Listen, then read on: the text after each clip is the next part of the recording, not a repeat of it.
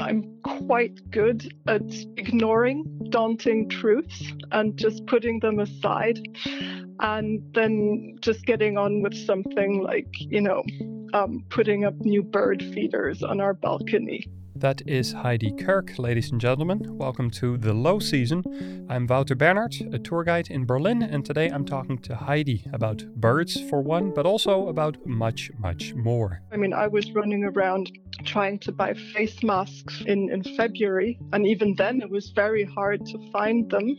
So I sent some to China took three weeks for them to get there. We'll talk about what it's like to be in quarantine with a kid. When you're 15, I don't think it's your dream to spend, you know, an unlimited amount of time with your mom. Heidi has been in Berlin since 2015 and has been a guide for the past three years. Here is our conversation. Hello. Hello. Hi. Is this Heidi speaking? Yes. That is great. That's that's the person I was looking for. Cool. hey Heidi, how are you doing? I'm all right. How are you? I'm pretty good. I'm pretty good. Um, it's a beautiful day. I've got. Uh, well, uh, yeah. What? Is it not? Well, we've had much more beautiful. This is actually true. You're absolutely right. What what exactly um so this is for your podcast, right? This is for my podcast, right? Cool. And you've been talking to lots of people and you're gathering lots of info. No, it's it's been it's been really really really good. Like uh, I've only started thinking about this project like last week, and then I started sending emails out to people if they'd be interested in a chat. And realistically, the only real chats I had were on Monday, and so far I've been able to speak to 25 people. So it's been quite full on, lots of conversations, but I've got some really nice yeah, just some really nice conversations about what people are going through, what they're thinking, how their daily lives are like, and nothing too too crazy, but just a sort of a personal insight in how we're all dealing with with the crisis. Yeah. Before we do anything else, can you just make sure that you again extend my thanks to Georgia for passing on all that amazing information because that was so useful. Did you well, what did what did you do with it? What did you um, what what did you got from it? I applied for 5,000 euros and I received 5,000 euros. So, yeah. That's a good one, isn't it? Yeah, that's awesome. Maybe uh, we could just uh, yeah, I could just ask you how how how are you doing? How have you been? I've been a lot better since the 5,000 euros landed in my account. So um, before that, yeah, I was really, really worried, you know, with a few sleepless nights and stuff. Um, but no, since then, I sleep much better. And I mean, Mina and I, um, my daughter, we're both kind of introverts. So for us, honestly, this isn't so bad, you know. Um, I have friends who have very, very busy jobs who are used to socializing for work and stuff and who have young children at home and they're going crazy. But so I feel really very lucky in that sense. How old is your daughter? She's 15. Yeah, that means also you have a bit of your your own life already. Yeah, exactly. And you know, I mean, we're lucky we get along. I mean, she did ask me yesterday if we could just kind of have a bit more uh, time apart, considering we can't really have space apart. But you know, we we get on, so that's that's, and I'm happy to give her that. Considering when you're 15, I don't think it's your dream to spend, you know, an unlimited amount of time with your mom in a 54 square meter apartment. So, pretty cool mom, though could be worse maybe. How is she how is she coping with the whole situation? She's great. I mean she's um, she's a real self-starter. She's incredibly disciplined and motivated and she thinks home education's working out much better for her anyway. So i mean she misses her friends of course. Um, they do conference calls and stuff. Um, but she thinks she's learning a lot more at home uh, which I think is probably true. Um, she's getting some great support from teachers. It's not kind of across the board. I think different teachers have different approaches to this whole online teaching, you know. Um, but yeah, no, she's she's been doing very well. um, makes me feel guilty every day because she's so much more productive and disciplined. And but no, we're we're good here. And of course, it's great that compared to other countries, we still get to go out for a walk and play badminton. I mean, I'm assuming we're allowed to do that. Um, but yeah, so that makes a difference. And as you said at the start, the weather is gorgeous, so that that helps. Yeah, it, it's uh, it's absolutely gorgeous. It also immediately reminds you of what you're missing, not being able to to guide around. Yeah. Um. How how have you been coping with the fact that you you uh, you don't do any tours anymore? Um. Well, I mean, like I say, obviously I miss the income because yeah, uh, that's that's what I do. So uh, that's hard. And as you say, I mean, it's the it's one of the best times of year, so it's kind of a shame to be missing out on that right now. Um, but on the other hand, it's right now. I mean, it's it's the school holidays, Easter holidays. So for once, I mean, I actually get to be home with Mina instead of running around doing tours and just taking a few days off. So in that sense, it's kind of relaxing. I'm, I can imagine that it's it's already difficult. You're a single parent taking care mm-hmm. of of a 15 year old um, kid. That that's already a big enough challenge. And then on top of that, you all of a sudden lose not only just a big chunk of your income, which is very very important, but also all of a sudden that thing that you do that you maybe sort of enjoy getting out of the house or just forget everything a little bit and and start yeah talking about that. I can imagine is, is that something that for example your your daughter is aware of? Like do you talk about that at all that that you are stressed about these kind of things? Um she's she, we basically had i mean as i said she's 15 and she's very very smart and she knows that we're not well off but you know this during this this episode here this crisis i mean we i've basically been very honest with her as to what exactly the state of our finances is. So um yeah so she is aware um but i think for her the the fact that i've become more transparent about our situation has actually helped her be less anxious because I think she was more anxious before that. She's very ambitious. She wants to study overseas. She's very much aware that that costs a lot of money that we don't have. So she knows she'll need a scholarship. So, yeah.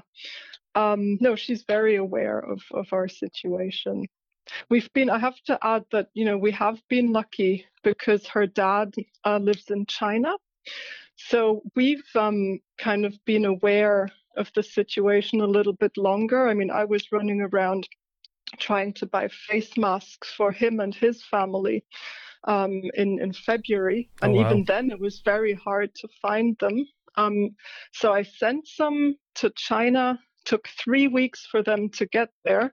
Um, we'd kind of given up on them, and by the time they arrived, um, yeah, I mean, I, I said, should I send you the next batch? And he said, you know, we don't need them anymore. I think you'll need them next. So hold on to them, you know? yeah, yeah, um, yeah. But yeah, so, so we've been very aware of that. And luckily, you know, I mean, we're on good terms. And he basically offered to send us the child support, which usually comes yearly in October um, eight months early. Mm. So hmm. that's also obviously a huge help.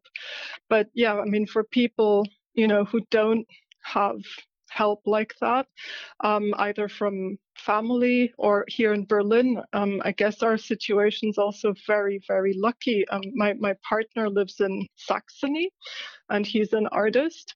And yeah, for him, I think my understanding is that all he can apply for is the federal money, which he's done, but it takes much longer. And so, yeah, I think in Berlin, yeah, things are pretty good c- comparatively. Have you been, um, yeah, I, I did you compare the situation as it is happening right now with what is happening in China? Well, what kind of information are you getting from there? Well, yeah, we are comparing a lot. I mean, um, Shanghai obviously wasn't the epicenter of, of anything. Um, but yeah, so we know that schools there opened again we think it's about two or three weeks ago. So they would have been closed for about two weeks, uh, sorry, two months. And so assuming that you know they managed to flatten the curve here the way they did in China, um, we're kind of thinking, okay, it's not very realistic that kids will go back to school after the Easter break, but in May, hopefully, that's what we're hoping for. But yeah, obviously, it all remains to be seen. And and yeah, our situation here is very different from China. I mean, in China, for instance, they had um, wearing these um, face masks became mandatory, which is why you know we were trying to send some to to my ex-husband because basically if you went out without one you would get fined you'd be in trouble uh, but the government didn't have any to supply to their own people. So it was a pretty bad situation. So once again, I'm just very, very grateful that we're living here. And I mean, Germany's death rate is so incredibly low still, um, comparatively. So yeah, I think it would be worse if we were somewhere else.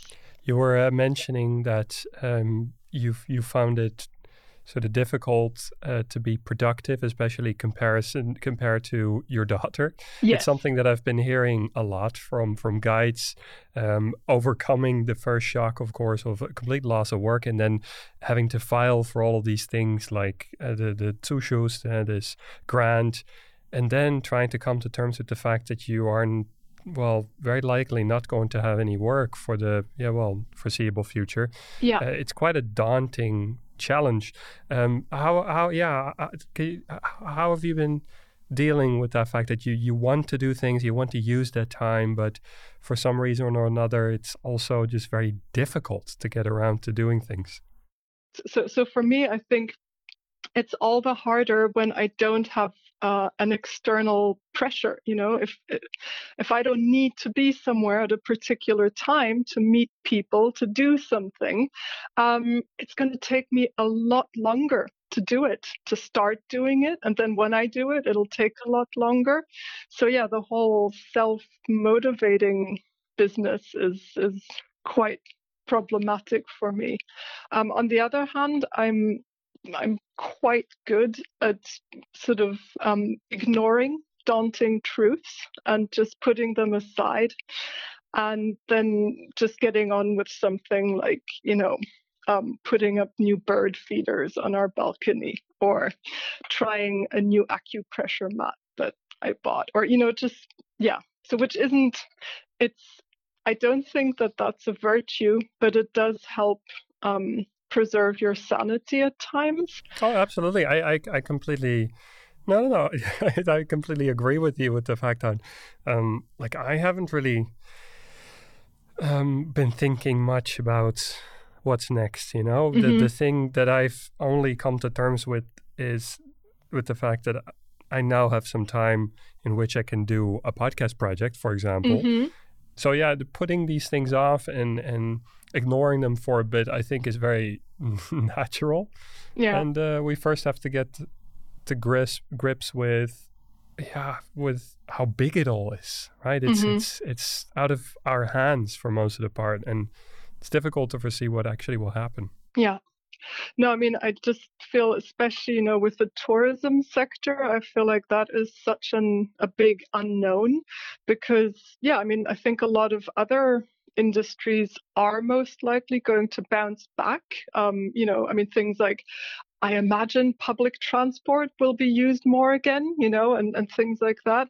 But when it comes to tourism, yeah, you, it's it's really hard to tell. And how how willing, um, how eager are people going to be to travel? You know, are we ever going to reach the numbers that we had before corona and how long is it going to take before it all gets going again so so yeah that's i think um yeah i think that we're especially affected in that regard what kind of birds do you get on your bird feeder um i get a lot of tits very nice um then sparrows um then um, for the last couple of days a very fat pigeon that tries to balance on the bird feeder dish uh, that's sort of on a single pole, so it has to do some acrobatics and then kicks most of them off anyway.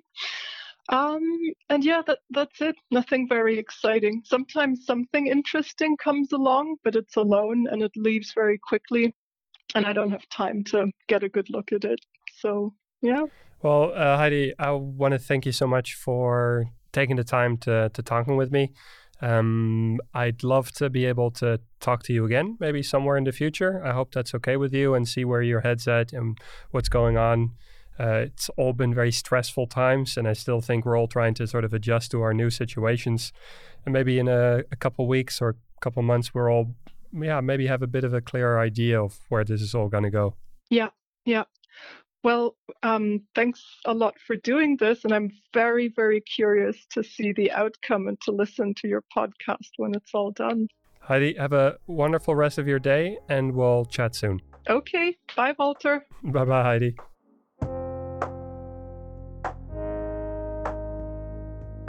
That was Heidi Kirk, ladies and gentlemen, the bird lady.